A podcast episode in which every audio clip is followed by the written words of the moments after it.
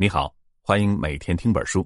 今天为你解读的是《规训与惩罚》这本书的中文版，大约有25万字。我会用大约24分钟的时间为你讲述书中的精髓。现代社会呢是一个规训社会，在这个社会当中，知识和权力互为生产关系。透过这层关系，权力对人的控制越发深入。这本书会让我们对于现代社会的运行机制有一个更加深刻的认识。我们知道啊，古代社会有很多可怕的酷刑，比如说把人绑在铜柱子上，用炭火去烤，据说呢这是商纣王发明的，叫炮烙。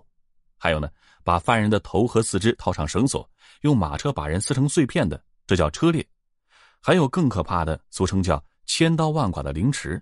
那么和他们相比啊，连砍头都显得太温柔了。酷刑在古代的东西方都很普遍，是专制权力显示力量、震慑违法乱纪者的重要手段。不过随着时间推移，这些让人头皮发麻的酷刑陆续被废除了。在社会走向文明的过程当中，对身体的摧残被认为是不人道的。许多国家取消了死刑，一个犯人受到最大的惩罚呢，也不过是坐一辈子牢而已。如今的监狱里甚至还设置了学校和工厂，让犯人接受教育、参与劳动，表现好的犯人还可以获得减刑。总而言之，随着社会的发展，刑罚变得越来越轻、越来越人道了。我们忍不住去思考这样一个问题：宽松的刑罚会不会镇不住那些犯罪分子呢？社会该不会乱起来了吧？但是和我们的直觉相反，社会其实是变得越来越有序，人们越来越守规矩了。这是为什么呢？在福柯看来啊，这是因为传统的权力只能控制人们的肉体，而无法控制人的思想。它只能通过残酷的刑罚来恐吓人们，从而获得人们的服从。这样的权力显然很难稳固。而现代社会的权力呢，是化身为知识，让我们主动认同它、遵守它。我们处于控制当中，却自以为是自由的。这种权力控制无声无息，却更加的牢固，也更加成功。知识与权力的关系是福柯一生当中最伟大的发现之一，也是这本《规训与惩罚》的主要内容。这本书作为福柯的代表作，奠定了他在学术史上的崇高地位，也是一本不可不读的经典作品。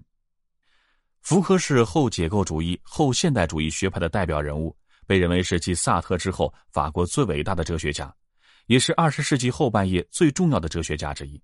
福柯学识渊博，研究领域横跨哲学、文学、社会学、历史学等诸多学科。在所有的人文学者里面啊，他的著作是被引用最多的。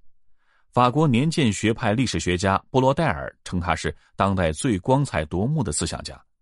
德国的法兰克福学派大师哈贝马斯也认为，福柯是对时代精神影响最持久的人。上世纪90年代，福柯的思想也传入到中国。当时在北大，以李猛为首的一群青年学生组成了一个福柯读书小组。十几年后呢，这群小粉丝里面也涌现了很多国内一流的学者。好了，让我们言归正传，看看今天的解读将包括哪几个方面。首先是规训社会，我们将会揭示现代社会其实是一个大监狱，权力对我们的控制不但没有减少，反而变得更加紧密，也更加成功。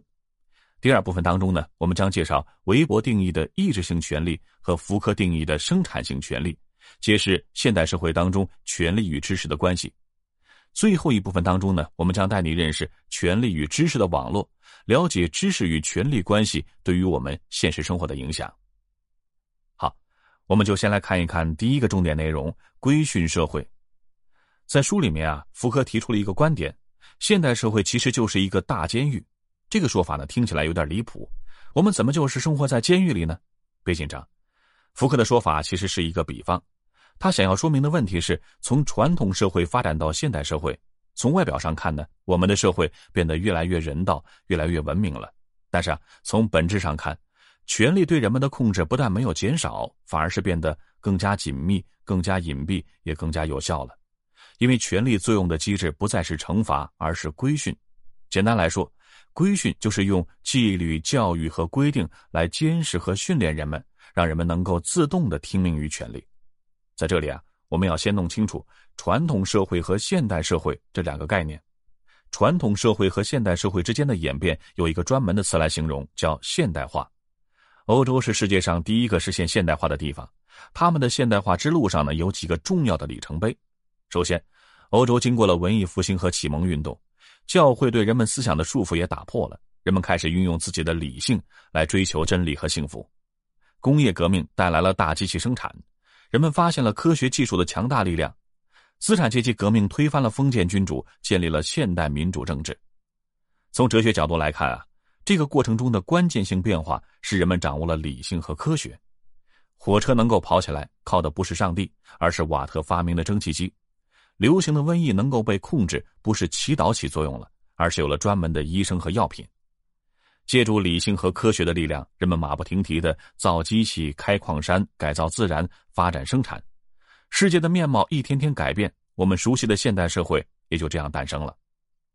在主流观点当中呢，现代化是一个高歌猛进的历史进程。因为现代化，科技进步层出不穷，社会面貌日新月异，生活水平节节高升。进步主义者们相信，在理性和科学的指导下，我们最终能够建设起一个自由、民主、繁荣的乌托邦社会。但是啊，在具有强烈批判色彩的哲学家那里，事情并不是这么简单。他们对于现代性所标榜的理性、科学和进步观念进行深入的反思和批判。德国大哲学家尼采曾经有一个著名观点，说文明是对人性的压抑。这个观点啊，也深刻影响了福柯。在尼采看来，人们虽然从上帝的权力当中挣脱了出来，但是理性和科学却更加彻底地剥夺了人们的自由和激情。随着现代化程度的加深，这种压抑和剥夺越来越严密了。社会的管理者们不仅要利用理性和科学来改造自然，还想拿来治理社会的方方面面。这种尝试最先在监狱当中取得了成功。通过对酷刑和监狱历史的分析，福柯也敏锐地洞察了现代社会当中权力运行的秘密。福柯发现的一个绝佳案例就是18世纪英国哲学家边沁所设计的监狱模型。这是一种全景场式监狱，简单来说啊，就是一种新式的圆形监狱。这种监狱的设计十分巧妙，你可以闭上眼睛想象一下，监狱是由一个中央塔楼和四周环绕着的单人牢房组成的。站在塔楼上往犯人的牢房望过去，犯人的一举一动都能够看得清清楚楚。但是呢，站在牢房当中只能看到中央的塔楼，塔楼里没有灯光，没法确定塔楼里到底有没有狱警。那么如果你是被关在牢房里的囚犯，一种被监视的恐惧就会进入你的内心，时时刻刻提醒你老实点，塔楼里的狱警说不定啊正盯着自己。但是在中央的塔楼里，狱警说不定正在呼呼大睡，甚至有可能那里根本一个人都没有。这个圆形监狱的厉害之处就是能够让犯人自我监督，就算狱警不在也不敢轻举妄动。权力现在不需要人手来实施，也可以自动运行了。这个权力在人们内心自动运行的过程就是规训的过程。在福柯看来啊，现代社会本质上就是一个规训社会，它不需要真的惩罚人就能够让人变得服从，它也不需要一直紧盯着每个人就能让每个人时时刻刻都接受他的指导。所以呢，现代社会当中权力变得更加隐蔽，也更加有效了。我们举一个现实的例子看一下，互联网给我们带来了更多的自由，但同时啊，也带来了一些混乱和无序。因为当人人都可以躲在一个虚拟的 ID 后面的时候，自然不必担心自己的言行会带来任何后果。现实当中的法律就很难约束网上的人们。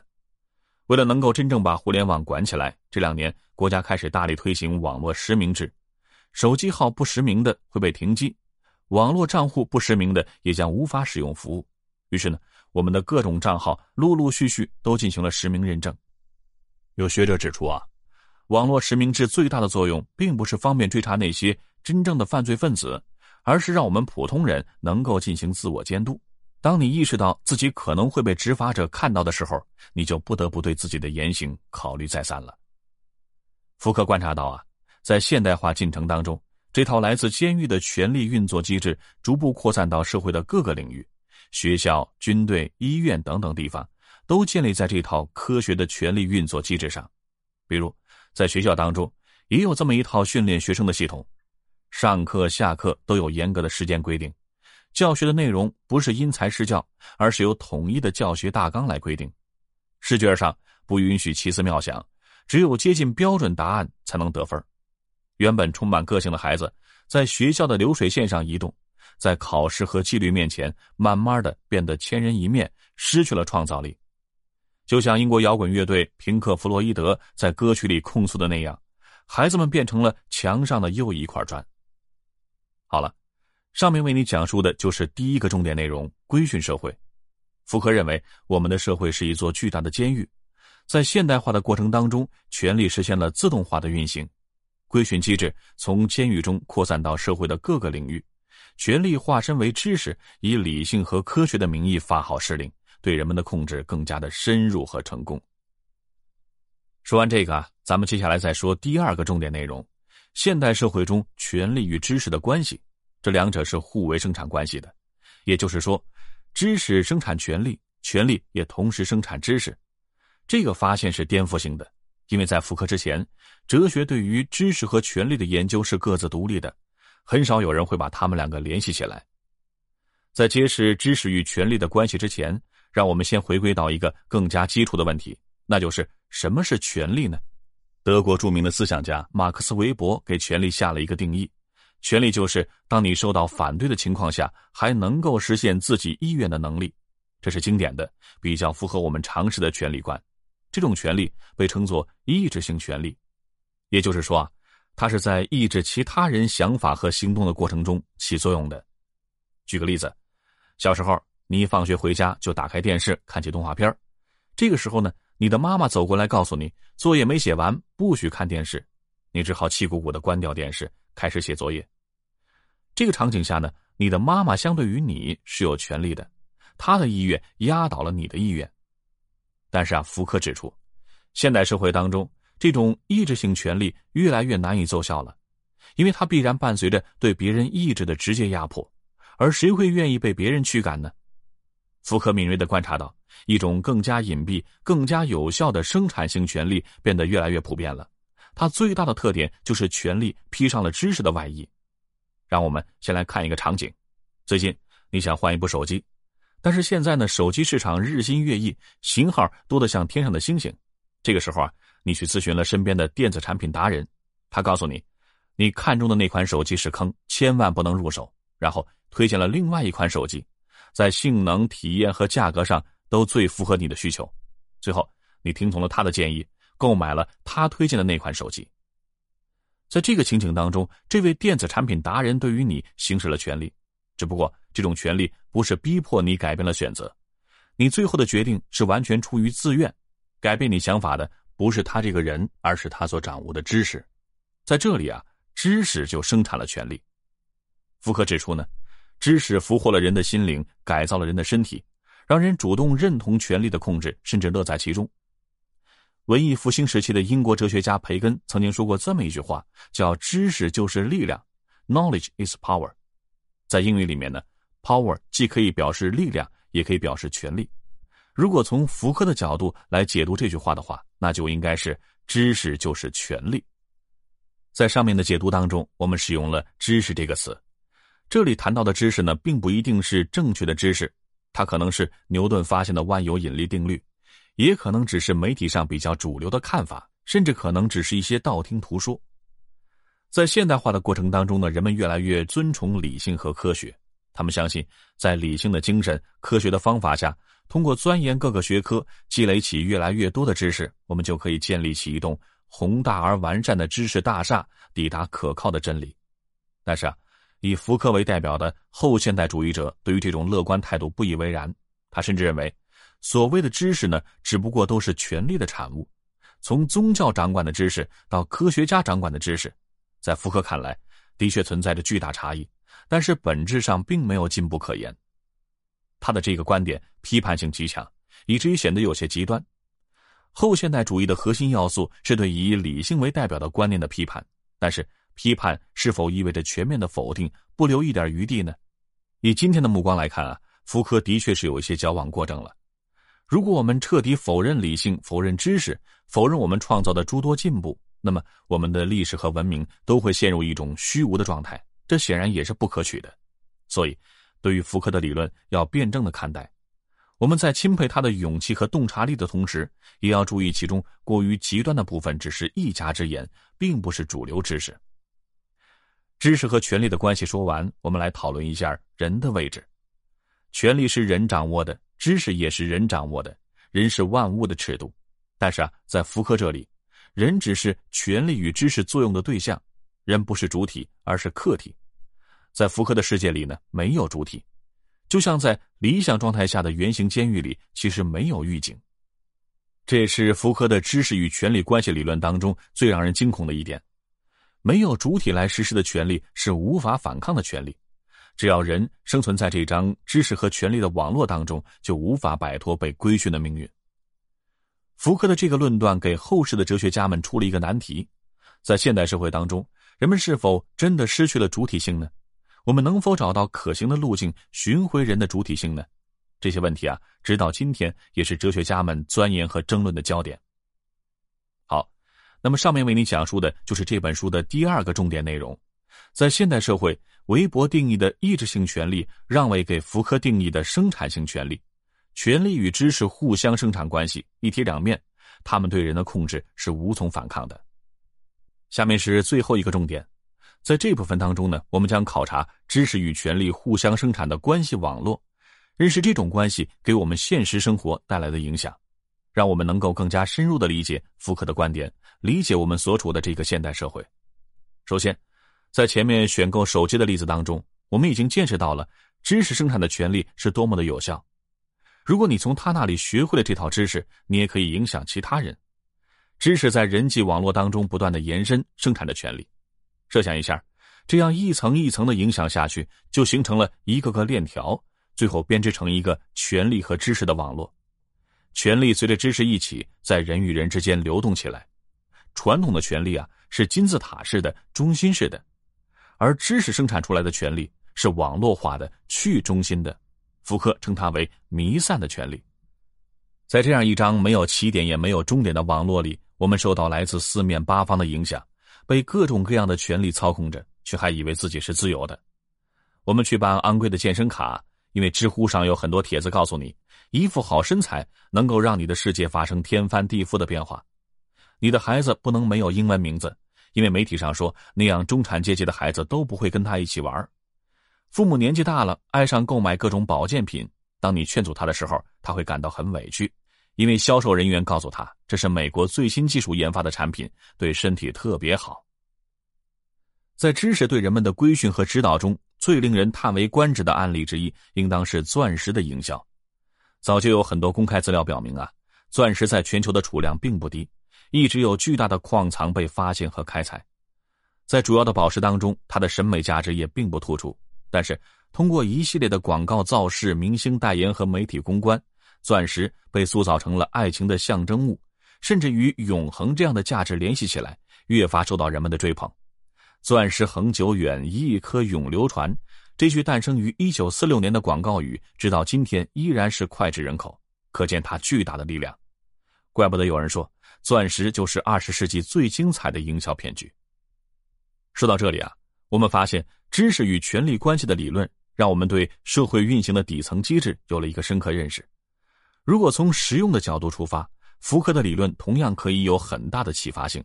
比如在当下的创投领域，许多年轻的创业者技术很扎实，商业模式也靠谱，但就是不会讲故事，不会制造概念，很难打动投资人拿到投资。其实所谓的讲故事，就是生产一套有关你的产品和业务的知识，用故事去打动投资人。本质上呢，就是用知识来制造权力，调动社会资源。互联网兴起之后呢，出现了一个名为意见领袖的新群体，他们活跃在各行各业，有的是电子产品达人，有的很懂美妆，有的是情感大师。总之啊，无论你在什么领域里拥有了比别人更多的知识，你就有了让它变现的资格。知识就是力量，知识就是权利，知识就是财富。上面我们说的是知识生产权利，接下来呢，我们再来聊一聊权利生产知识。我们已经知道，在福柯眼里，一切知识都只是权利的副产品。要理解这句话呢，首先我们得重申对知识的定义。这里说的知识啊，是包含各种观念、见解在内的广义的知识。为了获得人们的认可和信任，这些知识都会被它背后的权利包装成客观真理的样子。我们再来看一看下面这个例子。在19世纪上半叶，曾经有一种学说叫做颅相学。所谓颅相，顾名思义就是颅骨的样子。这个学说的主要观点认为啊，一个人颅骨的样子决定了他的精神特质。